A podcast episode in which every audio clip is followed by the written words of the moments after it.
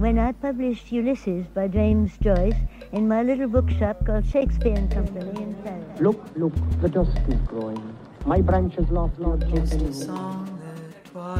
Stately, plump Buck Mulligan.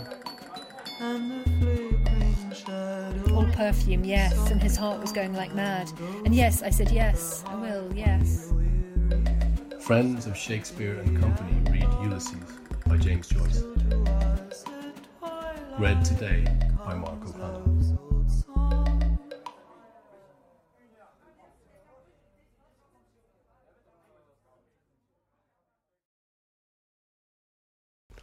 The memory of the dead, says the citizen, taking up his pint glass and glaring at Bloom. Aye, aye, says Joe.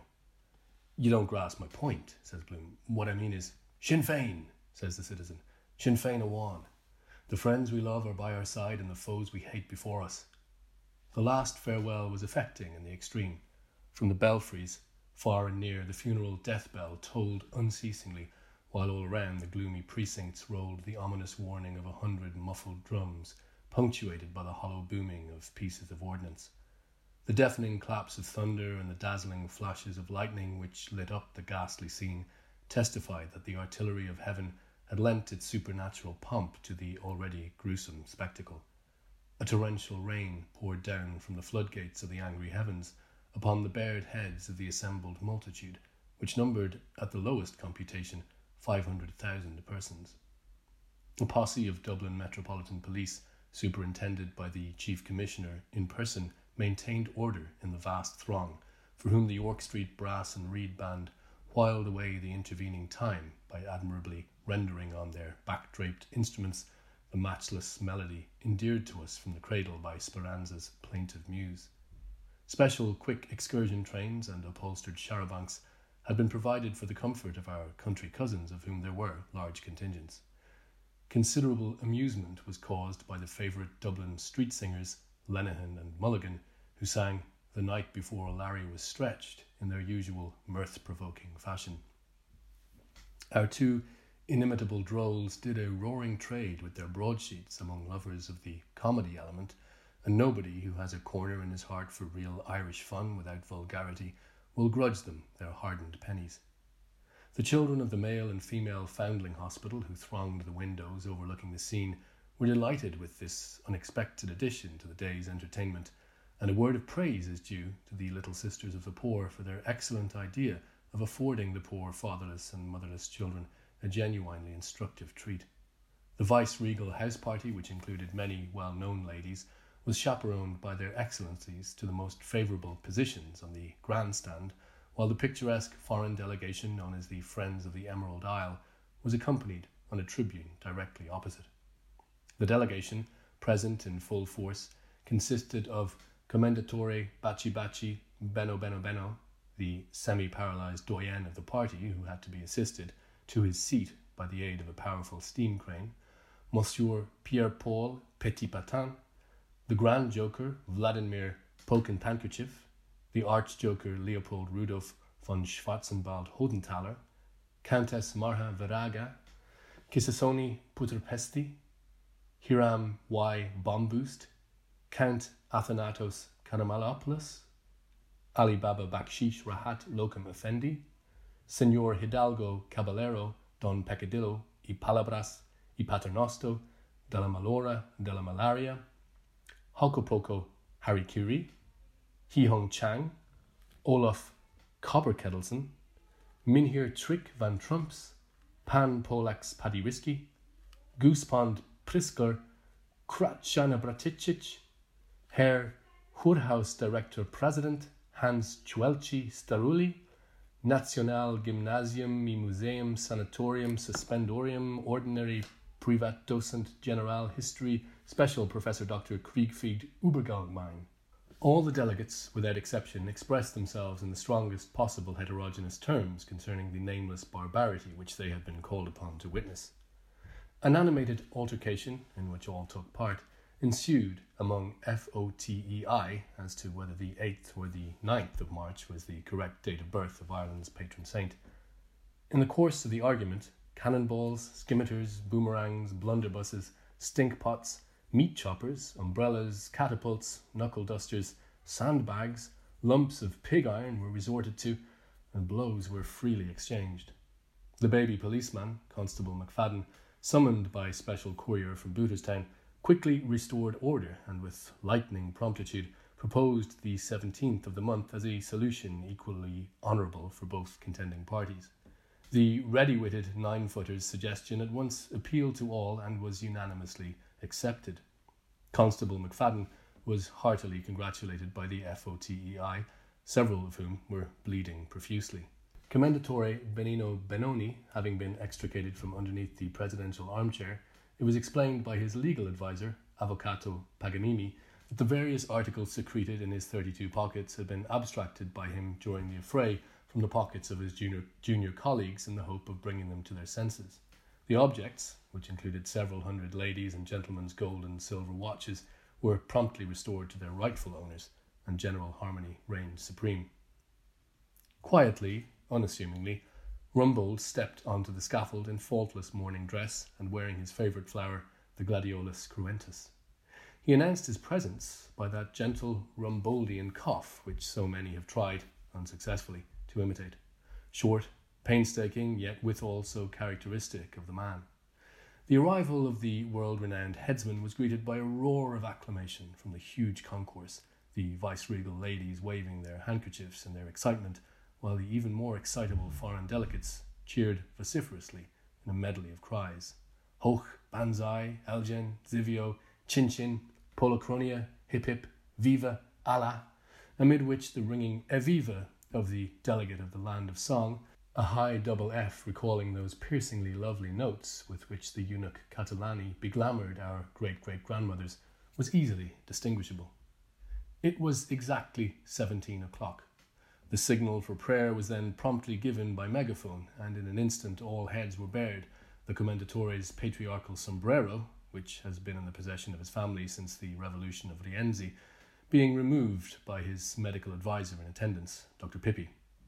The learned prelate, who administered the last comforts of holy religion to the hero martyr when about to pay the death penalty, knelt in a most Christian spirit in a pool of rainwater, his cassock above his hoary head, and offered up to the throne of grace fervent prayers of supplication. Hard by the block stood the grim figure of the executioner, his visage being concealed in a ten gallon pot with two circular perforated apertures through which his eyes glowered furiously. As he awaited the fatal signal, he tested the edge of his horrible weapon by honing it upon his brawny forearm, or decapitated in rapid succession a flock of sheep which had been provided by the admirers of his fell but necessary office.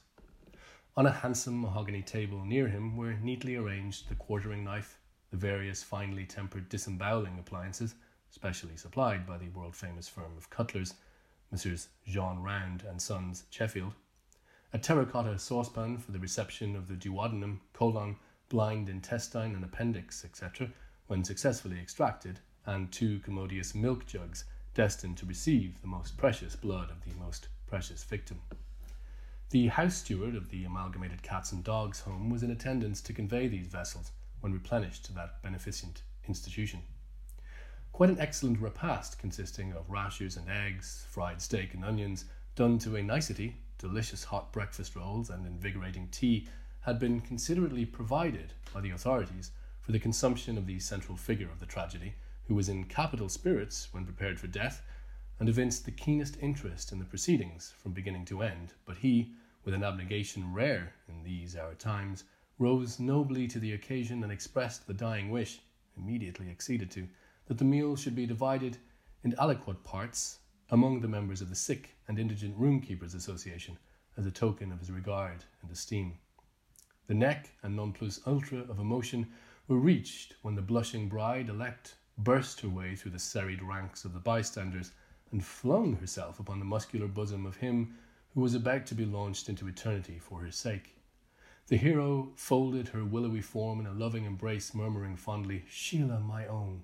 Encouraged by this use of her Christian name, she kissed passionately all the various suitable areas of his person which the decencies of prison garb permitted her ardour to reach. She swore to him, as they mingled the salt streams of their tears, that she would cherish his memory, that she would never forget her hero boy who went to his death with a song in his lips, as if he were but going to a hurling match in Clonturk Park. She brought back to his recollection the happy days of blissful childhood together on the banks of Anna Liffey, when they had indulged in the innocent pastimes of the young, and, oblivious of the dreadful present, they both laughed heartily, all the spectators, including the venerable pastor, joining in the general merriment. That monster audience simply rocked with delight, but anon they were overcome with grief and clasped their hands for the last time. A fresh torrent of tears burst from their lachrymal ducts, and the vast concourse of people, touched to the inmost core, broke into heart-rending sobs, not the least affected being the aged prebendary himself. Big, strong men, officers of the peace and genial giants of the Royal Irish Constabulary, were making frank use of their handkerchiefs, and it is safe to say that there was not a dry eye in that record assemblage. A most romantic incident occurred when a handsome young Oxford graduate, noted for his chivalry towards the fair sex, stepped forward and, presenting his visiting card, bank book, and genealogical tree, solicited the hand of the hapless young lady, requesting her to name the day, and was accepted on the spot. Every lady in the audience was presented with a tasteful souvenir of the occasion in the shape of a skull and crossbones brooch, a timely and generous act which evoked a fresh outburst of emotion, and when the gallant young Oxonian, the bearer, by the way, of one of the most time honoured names in Albion's history, placed on the finger of his blushing fiancée an expensive engagement ring with emeralds set in the form of a four leaved shamrock, excitement knew no bounds. Nay, even the stern Provost Marshal, Lieutenant Colonel Tomkin Maxwell Frenchmullen Tomlinson, who presided on the sad occasion, he who had blown a considerable number of sepoys from the cannon mouth without flinching, could not now restrain his natural emotion. With his mailed gauntlet, he brushed away a furtive tear and was overcome by those privileged burghers who happened to be in his immediate entourage to murmur to himself in a faltering undertone, God blimey if she ain't a clinker, that there bleeding tart. Blimey, it makes me kind of bleeding cry, straight it does, when I sees her, 'cause I thinks of my old mash tub, what's waiting for me down Limehouse way. So then the citizens begins talking about the Irish language and the corporation meeting and all to that, and the shoneens that can't speak their own language, and Joe chipping in because he stuck someone for a quid, and Bloom putting in his old goo with his tuppenny stump, and he cadged off Joe and talking about the Gaelic League and the Anti-Treating League and drink, the curse of Ireland. Anti-treating is about the size of it. God he'll let you pour all manner of drink down his throat till the Lord would call him before you'd ever see the froth of his pint. And one night I went in with a fellow into one of their musical evenings, song and dance about she could get up on a truss of hay, she could my Maureen lay. And there was a fellow with a ballyhooly blue ribbon badge spiffing out of him in Irish, and a lot of Colleen Bawns going about with temperance beverages and selling medals and oranges and lemonade, and a few old dry buns, gob. Flahoolagh entertainment, don't be talking. Ireland sober is Ireland free. And then an old fella starts blowing into his bagpipes, and all the gougers shuffling their feet to the tune of the old cow died of and one or two sky pilots having an eye around that there was no goings on with females hidden below the belt. So, however, as I was saying, the old dog, seeing the tin was empty, starts mousing around by Joe and me. I'd train him by kindness, so I would, if he was my dog. Give him a rousing fine kick now and again where it wouldn't blind him.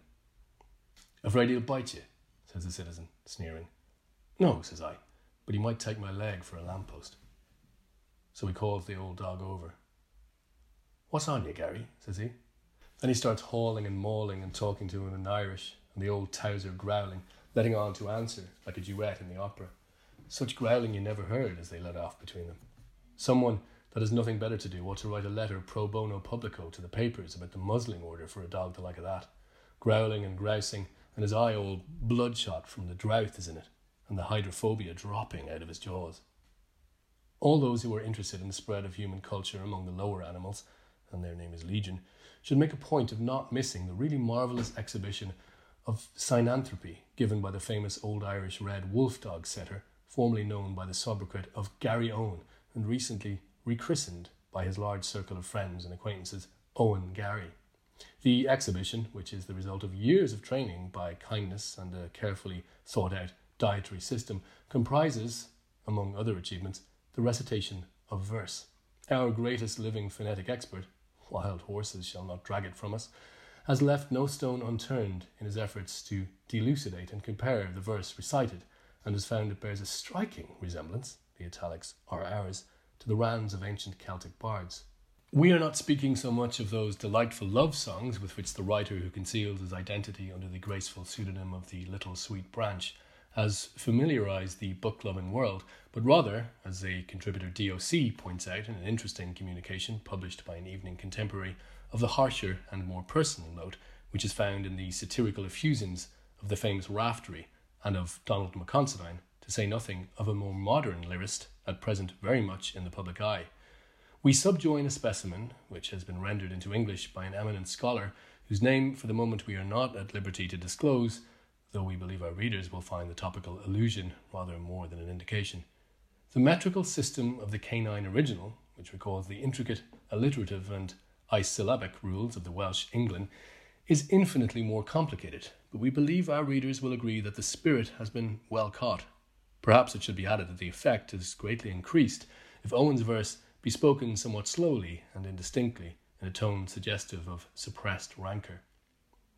The curse of my curses seven days every day, and seven dry Thursdays on you, Barney Kiernan, has no sup of water to cool my courage and my guts red roaring after Lowry's lights. So he told Terry to bring some water for the dog, and Cobb, you could hear him lapping it up a mile off. And Joe asked him, Would he have another? I will, says he, a chara, to show there's no ill feeling. Gobby's not as green as he's cabbage looking, arsing around from one pub to another, leaving it to your own honour, with old Giltrap's dog and getting fed up by the ratepayers and corporators. Entertainment for man and beast. And says Joe, Could you make a hole in another pint? Could a swim duck, says I. Same again, Terry, says Joe. Are you sure you won't have anything in the way of liquid refreshment? says he. I thank you, no, says Bloom. As a matter of fact, I just wanted to meet Martin Cunningham, don't you see, about this insurance of poor Dignam's. Martin asked me to go to the house. You see, he, Dignam, I mean, didn't serve any notice of the assignment on the company at the time, and nominally, under the Act, the mortgagee can't recover on the policy. Holy wars, said Joe, laughing. That's a good one if old Shylock has landed. So the wife comes out top dog, what? Well, that's a point, says Bloom, for the wife's admirers. Whose admirers? says Joe. The wife's advisers, I mean, says Bloom. Then he starts all confused, mucking it up about the mortgager. Under the Act, like the Lord Chancellor giving it out on the bench, and for the benefit of the wife, and that a trust is created.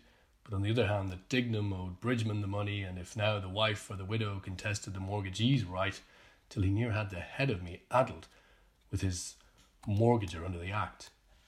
He was bloody safe he wasn't running himself under the Act, that time as a rogue and a vagabond, only he had a friend in court, selling bazaar tickets, or what do you call it, Royal Hungarian Privileged Lottery. True as you're there, oh, commend me to an Israelite royal and privileged Hungarian robbery.